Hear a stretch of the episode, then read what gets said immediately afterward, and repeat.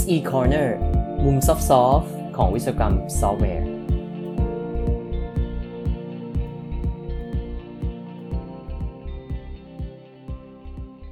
ะครับรายงานจาก GitHub ถึงสิ่งที่ผ่านมาใน1ปีเรามาดูกันว่ามีอะไรน่าสนใจบ้างครับสวัสดีครับ SE Corner เอพิโซด124นะครับกับผมชยงค์ รักกิจเวชสกุลครับเอพิโซดนี้หยิบรายงานจาก GitHub นะฮะ Octoverse The State of Open Source and Rise of AI in 2023 ครับเป็นรายงานที่ GitHub มีทุกปีนะครับเขาเรียกว่า Octoverse ก็น่าจะมาจากเจ้าตัวOcto ลืมชื่อนะฮะตัวที่เป็นโลโก้ของ GitHub นะครับ Octocat นะครับซึ่งเจ้าตัว Octoverse เนี่ยก็คือเป็น report ที่เขา analyze สิ่งที่เกิดขึ้นนะครับใน GitHub ส่วนใหญ่จะเป็นการ analyze ตัว repo นั่นแหละแล้วก็เอาข้อมูลออกมาในมุมมองต่างๆซึ่งมันน่าสนใจมากเพราะว่า GitHub เรียกได้ว่าเป็นที่มีคนเก็บซอฟต์แวร์เยอะที่สุดบนโลกนี้ณปัจจุบันและเนื่องจากว่ามันมี history มันมี commit ต่างๆก็สามารถวิเคราะห์ได้ลึกซึ้งมากๆนะครับในปีนี้ปี 2023 เห็นเลยว่าโจโหมาว่า the rise of AI เพราะฉะนั้นคือผมว่ามันมีเรื่องที่น่าสนใจเยอะมากแน่นอนนะครับก็มาดูกันนะครับผมจะสรุปแล้วกันเพราะว่าเนื้อหามีเยอะมากเลยนะครับเรื่องแรกเนี่ยเขาบอกว่าเป็นเรื่องของ global community ก่อนนะครับมาดูกันว่า developers ที่contribute หรือว่าเขียนโค้ดบน GitHub มีที่ไหนบ้างมาเป็น heat map เลยนะครับถ้าดูจากแผนที่ประเทศที่มีคนเขียนโค้ดบน GitHub เยอะมากที่สุดหลักๆเห็นชัดเลย2ประเทศก็คือสหรัฐอเมริกาแล้วก็อีกประเทศหนึ่งก็คืออินเดียครับเขาบอกว่าอินเดียเนี่ยเป็นประเทศที่มี developer โตเพิ่มมากขึ้นในปี2023เยอะที่สุดก็คือ 26% นะครับแล้วก็มีโปรเจกต์ที่เริ่มเขียนใหม่ๆในปี2023ถึง98ล้านโปรเจกต์นะครับเพราะฉะนั้นคืออินเดียเป็นประเทศที่โตเร็วมากๆในแง่ของการที่มี developer นะเพราะฉะนั้นคือมีคนที่โตมาเป็น developer ในประเทศอินเดียเนี่ยผมว่ารองรับธุรกิจแล้วก็หลายๆอย่างนะครับที่มันมีการ outsource จากบริษัทขนาดใหญ่ไปที่ประเทศอินเดียด้วยแล้วก็เป็นส่วนที่ช่วยส่งเสริมนะฮะถ้าเรียงลำดับนะครับเขาบอกว่าTop 10 นะครับ Community ของ Developer ใน GitHub เนี่ยอันดับ1ก็ยังเป็นสหรัฐอเมริกานะครับแล้วก็อินเดียอันดับ2นะครับซึ่งแซงหน้าประเทศจีนขึ้นมานะตอนแรกจีนเป็นอันดับ2อยู่ในปีที่แล้วนะตอนนี้ก็กลายมาเป็นตกมาเป็นอันดับ3นะครับอ๋อไม่ใช่ครับขออภัยอินเดียขึ้นมาเป็นอันดับ2ตั้งแต่ปี2022แล้วนะครับแล้วก็จีนตกไปเป็นอันดับ3ตั้งแต่ปี2022เหมือนกันอันดับ4ประเทศบราซิลนะครับอันดับ5United Kingdom หรือว่าสหรัฐอาณาจักรนะครับแล้วก็รัสเซียเยอรมนีญี่ปุ่นอินโดนีเซียแล้วก็แคนาดาจะเห็นว่าไม่มีประเทศไทยนะฮะในท็อป 10 ของระดับโลกคราวนี้ถ้าเขาบอกว่าถ้าลองคาดการโปรเจกต์ไปในอนาคตนะครับถึงปี2028คิดว่าจะเป็นยังไงโดยดูจากเนี่ยการเติบโตเขาบอกว่าสุดท้ายอินเดียจะแซงสหรัฐอเมริกาในที่สุดนะครับในปี2028อินเดียจะเป็นอันดับ1ตามด้วยสหรัฐอเมริกา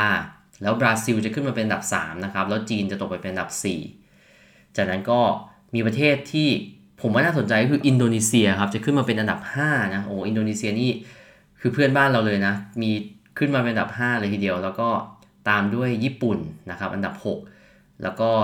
สหรัฐอาณาจักรตกไปเป็นอันดับ7นะฮะแล้วก็ตามด้วยเยอรมนีแล้วก็รัสเซียแล้วก็แคนาดาอยู่ที่เดิมนะครับโอ้ไม่ใช่ครับแคนาดาหยุดนะฮะแล้วเวียดนามขึ้นมาเป็นอันดับ10โอ้นี่ก็น่าสนใจเหมือนกันคือเวียดนามนี่ก็เพื่อนบ้านเหมือนกันแล้วก็จริงๆเขาไล่เรียกกับเรามาตลอดนะแต่ถ้าเวียดนามขึ้นไปเป็นอันดับ10ใน2028นี่ก็น่าสนใจมากๆเลยนะครับต่อมาเป็นการเรียงลำดับนะฮะอัตราการเติบโตที่สูงที่สุดในเอเชียแปซิฟิกอันนี้เกี่ยวกับเราเลยนะครับอันดับ1ชัดเจนมากสิงคโปร์นะครับสิงคโปร์มีอัตราการเติบโตของนักพัฒนา39% year on year นะครับอินเดียมี 13.2 ล้านคนนะครับแต่ว่ามันเทียบเป็นเปอร์เซ็นต์เนาะเพราะฉะนั้นคือสิงคโปร์เนี่ยเพิ่มมา1ล้านคนมัน 39% อินเดียเพิ่มมา 13.2 ล้านคนคือ 36% นะครับถ้านับเป็นเปอร์เซ็นต์นะสิงคโปร์ชนะแต่ถ้านับเป็นจำนวนผมว่าอินเดียชนะขาดตามมาด้วยฮ่องกงนะครับแล้วก็อันดับ4นี่ไงครับเวียดนามนะครับอันดับ4อัตราการเติบโต 34% อันดับ5อินโดนีเซียครับอัตราการเติบโต 31% แต่ว่าจำนวน Developer มากกว่าเวียดนามถึง2เท่านะครับโตขึ้นมา3ล้านคนตามมาด้วยญี่ปุ่นนะฮะฟิลิปปินส์แล้วก็อันดับ8ครับประเทศไทยครับมี Developer เพิ่มขึ้นมา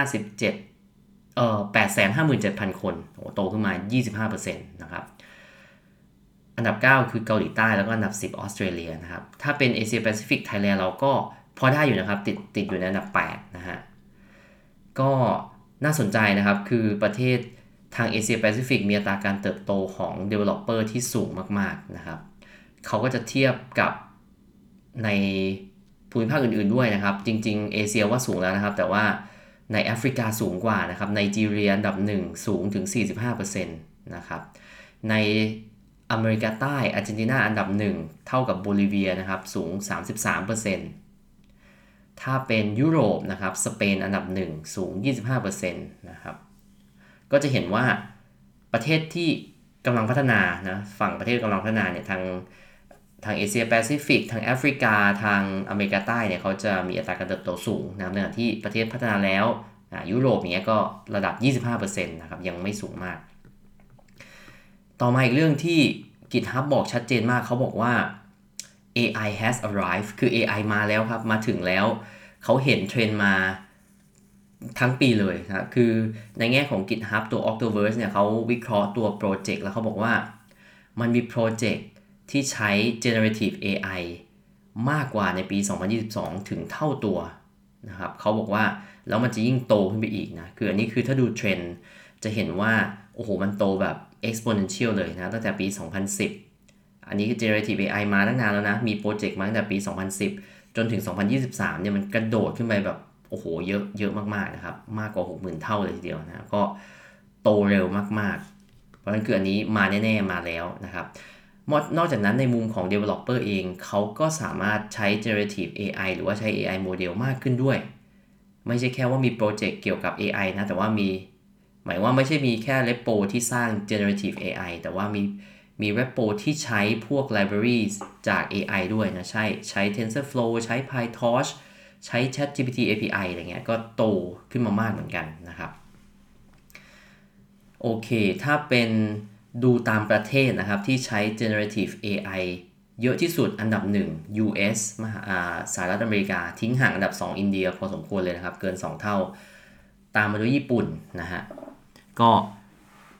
สหรัฐอเมริกาก็ยังคงเป็นผู้นำในเรื่องนี้อยู่นะครับอันนี้ถ้าดูจากข้อมูลจากตัว repo นะครับ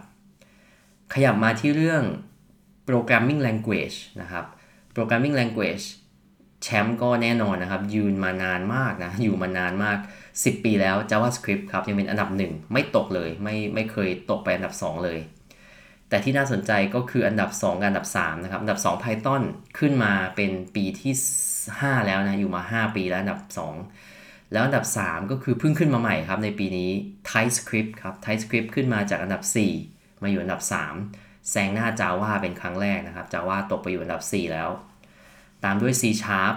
นะครับ C# นี่กระโดดขึ้นมาตั้งแต่ปี2019นะครับมันอยู่อันดับ5ในปี2020แล้วก็ยังอยู่ในอันดับ5ตลอดนะฮะ C++ นะครับมาเป็นอันดับ6แซงหน้า PHP นะครับแล้วก็ C ครับโอ้โหอันนี้อยู่โยงคงพันมากๆนะฮะในขณะที่เชลตกลงไปนะครับแล้วก็อันดับ10ก็คือภาษา Go นะครับ TypeScript เนี่ยน่าสนใจนะครับคือจะเห็นว่ามันแซง Java ขึ้นมาแล้วขึ้นมาเป็นที่3เป็นครั้งแรกนะครับมีอัตราการเติบโต 37% คือ GitHub ก็บอกว่าด้วยฟีเจอร์ที่เพิ่มเข้ามาเนาะแม้ว่า TypeScript จะเกิดมาได้แค่ประมาณ11ปีในปี2012นะครับมันมี type check มันมี compiler แล้วมันมี language service อะไรทั้งหลายมันทำให้คนเริ่ม switch มาใช้ TypeScript มากขึ้นนะครับน่าสนใจว่าถึงจุดหนึ่งจะ take over JavaScript ได้หรือเปล่านะนี่ผมก็ว่าเดี๋ยวรอดูกันต่อไปอีกสัก 3-4 ปีนะฮะแต่ว่าถ้าดูเปอร์เซ็นต์ของการเติบโตนะครับมันจะเป็นอีกคนละภาพเลย language หรือว่าภาษาที่เติบโตเยอะที่สุดมากกว่า 40% ในปีที่ผ่านมาคือ Rust นะครับตามด้วย Luaแล้วก็ TypeScript SCL คือภาษาของ Terraform เนาะที่ใช้เขียน Infrastructure as Code เป็นภาษาที่ผมยังไม่เคยลองสักทีนะว่าจะลองดูเหมือนกันนะครับน่าสนใจอยากเรียนรู้ตัว IAC เหมือนกันนะฮะ Infrastructure as Code ตามด้วย T-SQL แล้วก็ Python แล้วก็ลิสต์อีกยาวมากนะครับอันนี้น่าจะไม่ลงรายละเอียดจากนั้นก็จะเป็นเรื่องการใช้พวก workflow นะครับใน GitHub เนี่ยเขามี GitHub Actions แล้ว GitHub Action มันมีคนใช้เยอะขึ้นมากนะครับตัว GitHub Action เนี่ยเขาบอกว่า developer ใช้ GitHub Action มากขึ้น 169% นะครับเพื่อจะ automate task CI/CD ทั้งหลาย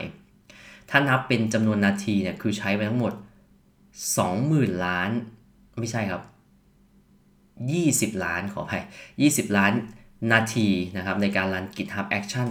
ต่อวันนะครับไม่ใช่ต่อปีนะ20 ล้านนาทีต่อวันโอ้โหมันเยอะมากๆมันใช้กันเรียกว่าแทบจะผมว่าก็คือหลายสัดส่วนของโปรเจกต์ที่ใช้น่าจะเยอะมากนะฮะแล้วก็คนที่เขียนโค้ดใน GitHub นะครับส่วนใหญ่จะเขียนไปที่ private repo นะครับมากกว่า 80% ของ contribution เนี่ยไปที่ private repo นะครับเขาบอกว่าแม้ว่ามันจะเป็น private repo แต่ว่าจาก survey ที่ GitHub ได้ทำมาเนี่ยเขาบอกว่าองค์กรที่ทำงานเป็น private repo เขาก็ adopt culture แบบ open source นะครับเขาจะใช้คำว่า inner source ก็คือโปรเจกต์ส่วนใหญ่แม้ว่าจะทำงานอยู่ภายในแต่ก็ยังทำงานในลักษณะคล้ายๆ open source อยู่แล้วก็จะมีมากกว่า 56% เลยที่ทำ culture เนี่ยเป็นเหมือน inner source นะครับแม้ว่าจะเป็น private repo ก็ตามมีอะไรอีกนะฮะก็คือ GitHub นะครับเป็นที่คนใช้ Dockerfile เยอะนะครับ project repo ใน GitHub ก็มี Dockerfile มากกว่า 1 ล้าน public repo นะครับที่ใช้ Dockerfile นะสร้าง container นะครับเพราะนั้นคือแล้วก็ใช้ Terraform นะครับใช้พวก Infrastructure as Code จำนวนของการใช้ Docker เนี่ยมันโตขึ้นมาเรื่อยๆเลยเกือบโตเป็น exponential เหมือนกันนะครับจากปี 2013 มาถึงปี 2023 โตขึ้นมาจนเป็นมากกว่า 1 ล้านแล้วอ่ะเพราะนั้นคือตอนนี้ก็โตเร็วเหมือนกันนะเพราะตัว Docker นะครับตัว Infrastructure as Code น่าจะโตต่อไปเรื่อยๆอย่างรวดเร็วสุดท้ายนะครับก็ขยับมาที่เรื่อง security นะครับ security เนี่ยก็มีการปรับปรุงเรื่อง security มากขึ้นนะครับเขาบอกว่าจากการที่มี Dependabot มา 60% ของ open source developer ก็รับ pull request ที่ generate มาจาก Dependabot นะเวลามันบอกว่าให้อัปเดตตัว dependency พวกนี้ก็ 60% เลยนะครับก็รับ pull request เหล่านั้นซึ่งมันก็ถือว่าสูงอยู่นะฮะแล้วก็มีการใช้ตัว protected branch นะครับเช่นป้องกัน main branch ไม่ให้ถูก merge ได้โดยตรงเนี่ย maintainer ก็มีตัวนี้เป็น mechanism หรือว่าเป็นกลไกที่ช่วยในการป้องกันนะครับไม่ให้ใครก็ได้มา merge โค้ดได้ง่ายๆสุดท้ายนะครับก็คือเป็น state of open source นะครับมาดูกันว่าโปรเจกต์ open source ไหนบ้างที่มีคน contribute มากที่สุดอันดับหนึ่งเหมือนเดิมนะครับเทียบกับปีที่แล้วก็คือ VS Code ครับ Microsoft VS Code ตามมาด้วย Home Assistant ที่เป็นตัว IoT นะฮะ Smart Home แล้วก็เป็น Flutter นะครับจากนั้นก็เป็นตัวDoc ของตัว Azure นะครับแล้วก็เริ่มเห็น Generative AI Project โผล่เข้ามาครับอันดับ 5 คือ Stable Diffusion เป็นเว็บ UI ของ Stable Diffusion นะฮะอันดับ 6 คือตัว Next.js นะครับแล้วก็ Power Toys จาก Microsoftแล้วก็อันดับ 8 ก็คือเป็น LangChain ซึ่งก็เป็น Large Language Model Framework เหมือนกันมันก็จะเริ่มเห็นว่ามันมี Open Source ที่เป็น AI เนี่ย Generative AI ติดอันดับเข้ามาแล้วนะครับมีคนสนใจมากขึ้นเรื่อยๆเพราะฉะนั้นพวกโปรเจกต์ที่เป็น Commercially Project เนาะอย่าง VS Code อะไรเงี้ยก็ยังจะโตอยู่นะมีคนคอย Support อยู่ตลอดแล้วก็ Generative AI ก็โตเร็วในแง่ที่เป็น Open Source ด้วยนะมีคนเข้ามาช่วย Contribute มากขึ้นOpen Source Maintainer เองก็ใช้ Generative AI มากขึ้นนะครับคนที่ดูแลโปรเจกต์ Open Source ก็ใช้ GitHub Copilot มากขึ้นเขาเจอว่ามี Maintainer ที่ใช้ตัว GitHub Copilot เพื่อการช่วยงานในการเขียนโค้ดก็มีมากขึ้นอันนี้ก็จะเป็นทั้งหมดแต่ผมไม่ได้เอาทุกอย่างมานะครับที่จะสรุปมาให้ฟังกันในวันนี้นะครับสรุปอีกทีนะฮะเขาบอกว่า Generative AI มาแล้ว AI มาแล้วนะครับมีโปรเจกต์ที่มี AI เยอะมากๆอย่างที่2ก็คือพวก Cloud Native Application นะครับแล้วก็พยายามที่จะ Automate ให้มัน Scale เนี่ยก็มีการใช้กันมากขึ้นเนาะไม่ว่าจะเป็น Container มีการใช้ Infrastructure as Code มีการใช้ GitHub Actions นะครับแล้วก็ที่น่าสนใจก็คืออัตราการเติบโตของ Developer นะครับ มีเพิ่มขึ้นอย่างต่อเนื่องโดยเฉพาะประเทศที่กำลังพัฒนาครับอันนี้ก็เป็นเรื่องที่มาฝากกันนะครับในเอพิโซดนี้เดี๋ยวผมฝากลิงก์ตัวรายงานตัวนี้ไว้ให้นะครับถ้าอยากจะอ่านกันในดีเทลนะครับขอบคุณที่ติดตาม SE Corner ครับแล้วพบกันใหม่เอพิโซดหน้าครับสวัสดีครับ